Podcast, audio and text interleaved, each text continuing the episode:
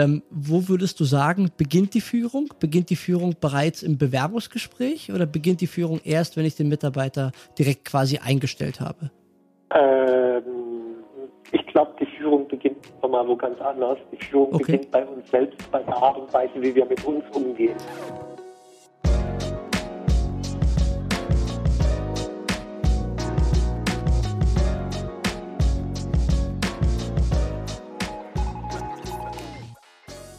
Guten Tag und herzlich willkommen. Der Koro Podcast ist zurück mit mir, Julia und einer ganz besonderen Folge. Heute konnte sich Costa nämlich mit Stefan Merath unterhalten. Stefan hat ein Buch geschrieben über Unternehmensführung und das heißt Dein Wille geschehe. Es ist super interessant, einmal für uns natürlich, aber auch für andere Unternehmen oder für alle, die einfach ein bisschen interessiert daran sind, wie man Leute führt und wie man das am besten anstellt. Und ja, wie gesagt, Costa hatte die unfassbare Chance, mit Stefan zu telefonieren und ihn ein paar Fragen zu stellen. Ich bin schon super gespannt, also fire away Costa und euch natürlich viel Spaß beim Zuhören. Ja, ähm, hier ist Costa von Coro. Freut mich, dass heute wieder ich einen Podcast eröffnen darf. Und ähm, heute ist es mir sogar eine persönliche Freude, denn wir haben heute einen Interviewpartner, den ich ähm, persönlich ähm, noch nicht kennengelernt habe, äh, aber ähm, durch seine Bücher, die er geschrieben hat, äh, schon so ein bisschen kennengelernt habe und ihn deswegen sehr, sehr schätze. Deswegen ist es für mich eine Riesenfreude, ihn ähm, begrüßen zu dürfen. Hallo Stefan Merath. Ja, hallo Costa, danke für die Einladung. Ja, sehr gerne. Ähm, wir haben dich eingeladen, ähm, weil ähm, wir wollten einfach ähm, dich auch mal kennenlernen und ähm, einfach darüber sprechen, ähm, über äh, das, was du äh, im Bereich Unternehmertum auch leistest, was ich halt persönlich mhm. ähm, sehr, sehr gut finde, weil ähm, es in jeder Unternehmenssituation immer ähm, ja eine Achterbahnfahrt sozusagen ist wo ähm, manchmal geht es nach oben, ne? manchmal geht es nach unten. Mhm. Und gerade der Geschäftsführer oder die Geschäftsführerin ist ja immer in einer Situation, ähm, wo man eben Leute führen muss. Ne? Mhm. Und das ist das, was du auch in deinen Büchern so ein bisschen beschrieben hast. Und ähm, genau. genau, vielleicht kannst du dich vielleicht vorab kurz einfach vorstellen für die Zuschauer oder Zuhörer. Ja, Gut, also äh, mein Name ist Stefan Merath. Äh, ich bin selbst Unternehmer. Ich habe mein erstes Unternehmen 1997 gegründet, äh, damals als das Internet noch ganz jung war. Heute ist es ja völlig normal. Damals war es noch nicht normal und habe das Unternehmen dann auch mit externer finanzieller Unterstützung, äh, Venture Capital, aufgebaut bis auf 30 Leute und dachte, äh, ich bin Gott unter der Sonne oder so ähnlich. und naja, dann äh, wird es auf einmal schwierig, trotz oder wegen, eher trotz der externen Unterstützung. Und äh, dann, äh, ich meine, gut, äh, New Economy ist damals auch den Bach runtergegangen. Äh, ich bin dann auch den Bach runtergegangen, aber nicht, weil die New Economy das gemacht hat, sondern weil ich diverse Fehler gemacht habe. Äh, letztendlich musste ich im Jahr 2003 Insolvenz anmelden und mhm. äh, das war für mich ein ziemlicher Schock, muss ich sagen. Also ein sehr einschneidendes Erlebnis, weil ich erst mal gedacht habe, äh, Moment mal, gerade warst du noch der König unter der Sonne und äh, jetzt bist du äh, hier mit dem Pleitegeier zusammen.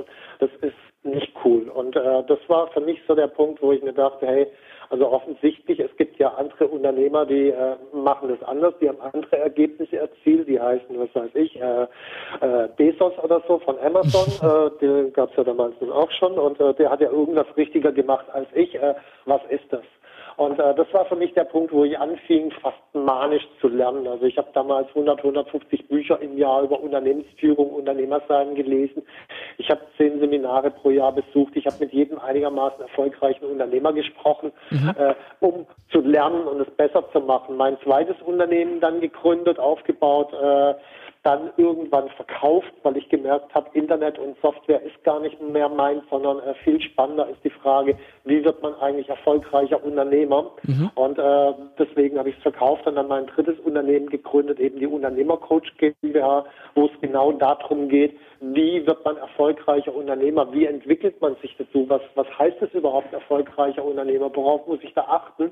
Ich habe da jetzt mittlerweile äh, drei Bücher, alles drei Bestseller äh, geschrieben und und äh, Mittlerweile sind wir jetzt in der Unternehmercoach GmbH intern äh, zwölf Leute, extern nochmal 22, jetzt demnächst 23 Coaches, also zusammen 35 Leute.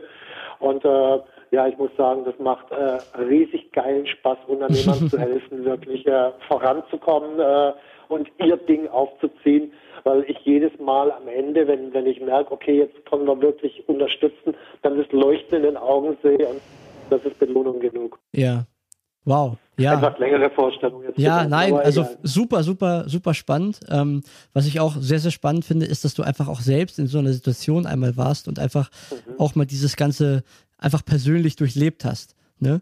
Weil, ja.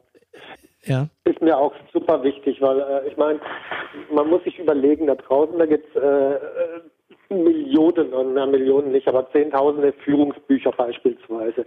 Und wenn man sich dann mal anschaut, äh, was ist die Führungserfahrung der Autoren, äh, dann stellt man bei einer ganzen Reihe von Leuten fest, die haben entweder gar nie oder vielleicht mal ein, zwei Jahre geführt und zwar als Manager im Großkonzern, äh, was was völlig anderes ist wie als äh, Unternehmer, wenn ich 10, 20 Leute habe und äh, selber kein über mir. Das heißt, ich muss letzten Endes alle Entscheidungen komplett selber äh, treffen.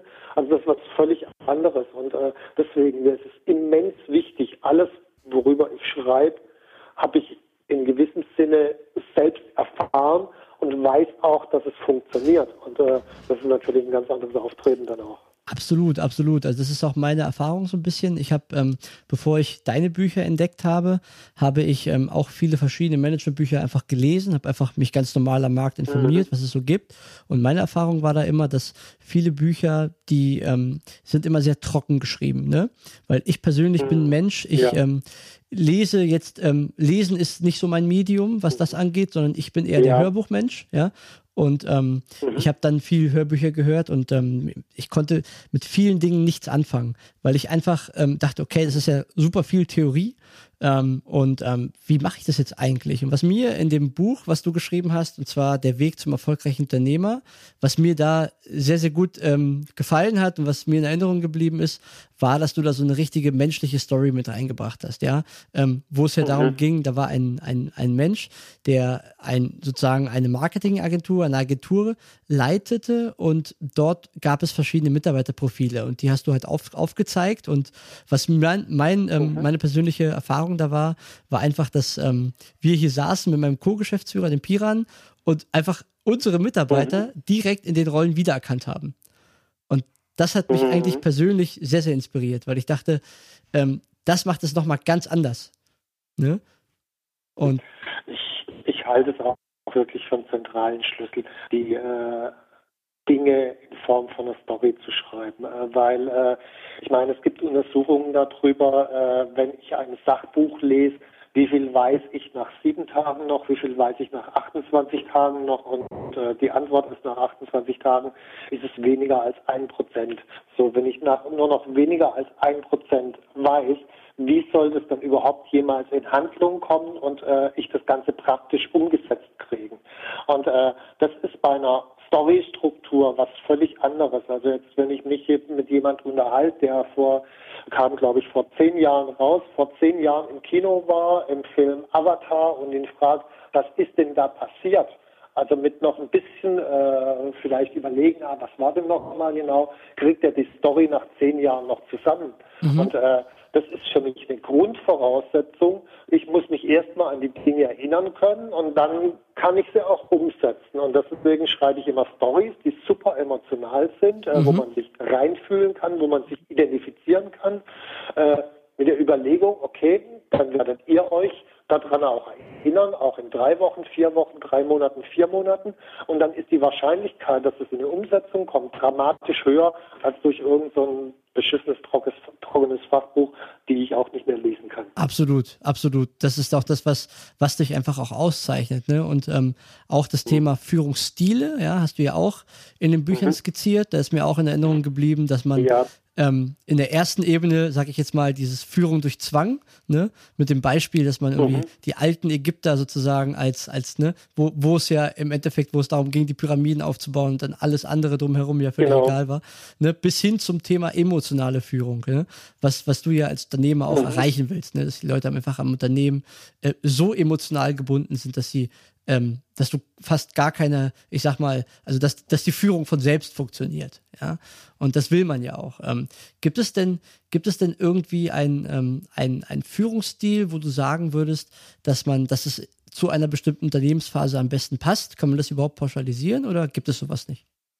Ähm, ich würde sagen, es gibt bestimmte Zeiten, da sind bestimmte Führungsstile notwendig. Also angenommen, äh, ich bin in einer Turnaround-Phase und zwar unabhängig davon, ob ich drei Mitarbeiter habe oder ob ich äh, 3000 habe, äh, da werde ich sehr direktiv oft vorgehen müssen, weil äh, direktives Vorgehen hat den Vorteil, äh, es ist halt auch immens schnell. Äh, wenn ich das aber die ganze Zeit mache, werde ich irgendwann die Menschen verlieren, weil äh, die andere Seite hat nicht ewig Lust, das mitzumachen. Also es gibt bestimmte Zeitenphasen, auch Branchen, äh, wo bestimmte Führungsstile von Vorteil sind. Also wenn ich jetzt, was weiß ich, ich betreibe meinetwegen einen äh, McDonalds, eine, eine äh, Franchise-Filiale und äh, überlege mir, welche Art von Führungsstil passt denn da am besten. Also es gibt einmal mhm. den Zwang, naja gut, vielleicht nicht so, das mögen die Menschen nicht so. Dann gibt es die Führung über Aufgabenvergabe und Prozesse, würde ich sagen, ja, das passt ziemlich gut. Mhm. Dann äh, gibt es über Zielvorgaben, agile Führung und emotionale Führung. Dann würde ich sagen, na, emotionale Führung brauche ich in McDonalds jetzt nicht und agile Führung auch nicht. Das heißt, ich kann relativ klar sagen, okay, äh, den äh, McDonalds sollte ich sinnvollerweise in Führungsstil 2 führen.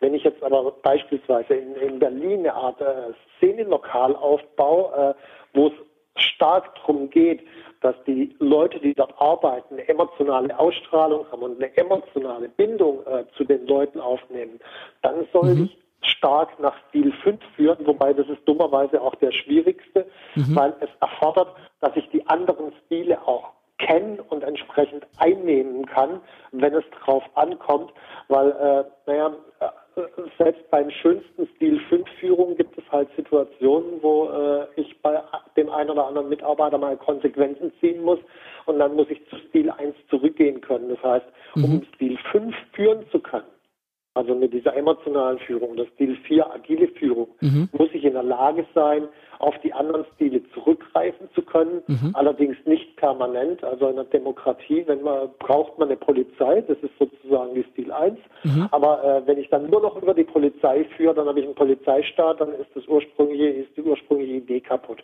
Mhm. Also ich muss da jonglieren können mit den Stilen.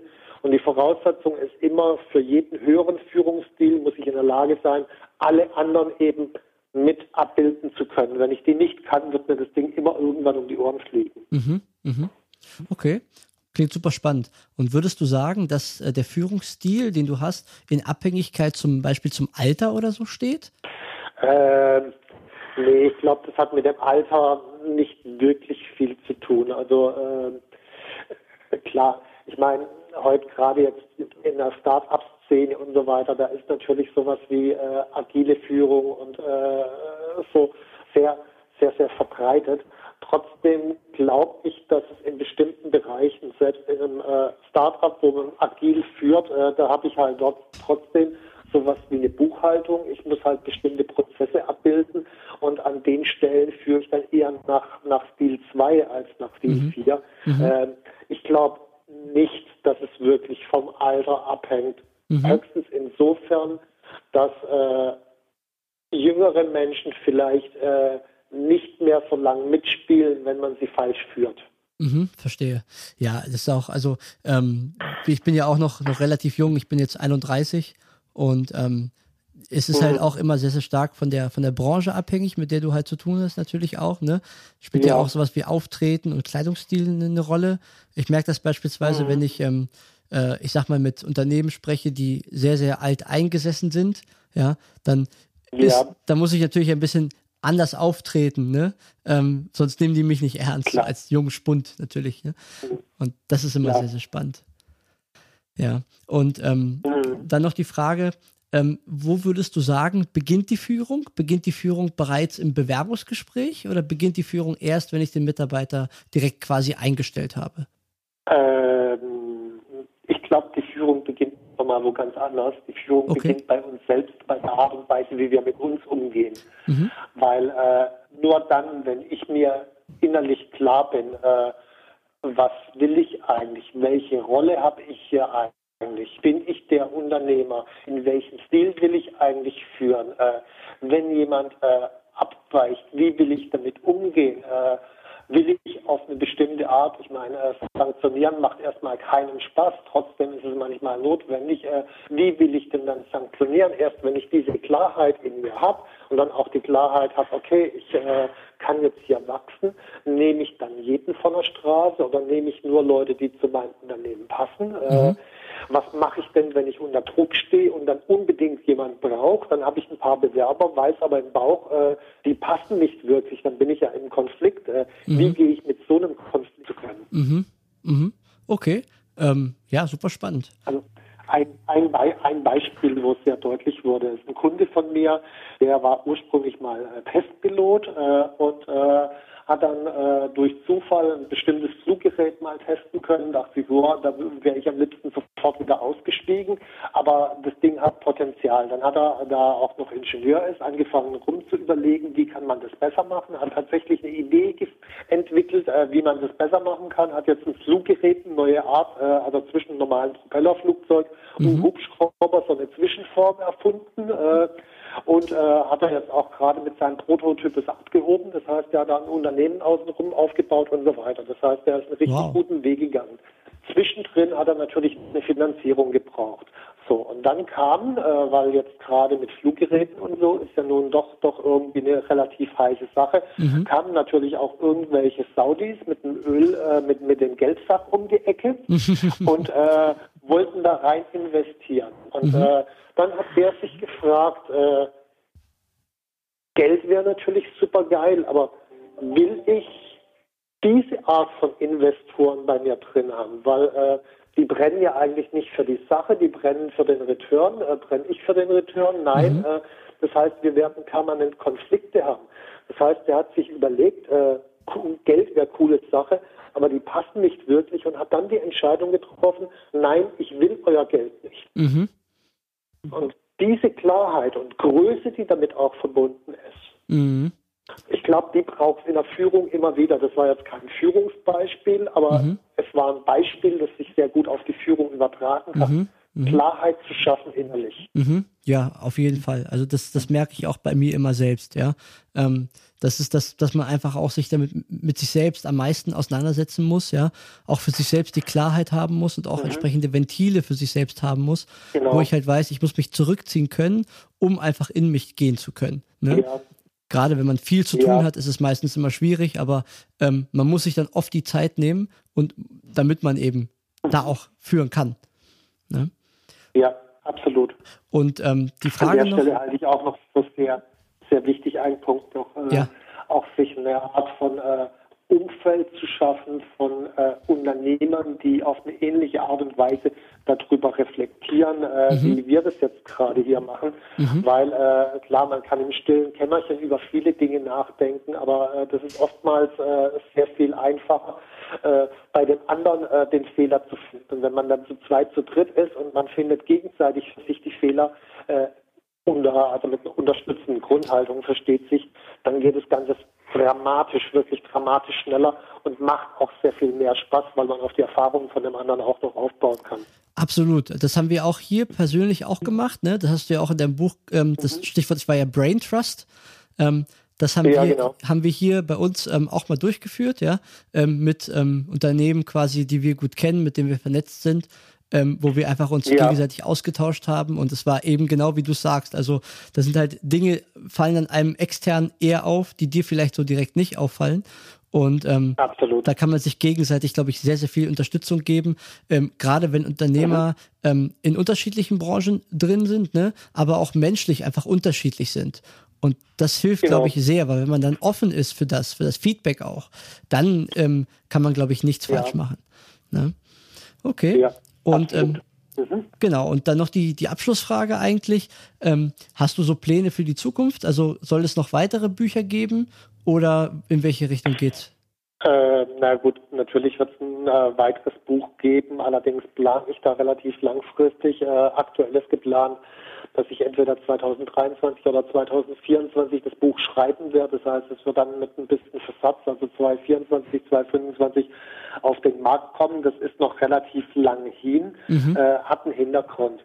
Äh, es gibt ja nun äh, diverse Autoren, die teilweise äh, je, jedes Jahr ein Buch auf den Markt sch äh, schmeißen und äh, das das liegt mir nicht, weil mhm. ich habe das Gefühl, ich habe ja viele von diesen Büchern auch gelesen, da steht dann in jedem Buch mehr oder weniger dasselbe drin und äh, dann brauche ich kein neues Buch schreiben, wenn ich nochmal dasselbe reinschreibe. Das heißt, ich will, wenn ich ein neues Buch schreibe, soll da was Neues drinstehen. Mhm. Und um was Neues schreiben zu können, muss ich erstmal neue Erfahrungen machen. Und das mhm. braucht schlicht und ergreifend Zeit. Deswegen habe ich so einen typischen Abstand zwischen meinen Büchern jetzt eingeplant von etwa sieben Jahren, weil dann mhm. äh, habe ich genügend Zeit, äh, genügend Fehler auch zu machen und aus mhm. den Fehlern daraus zu lernen. Mhm. Und äh, dann diese Learnings eben wieder mit anderen Menschen zu teilen. Mhm.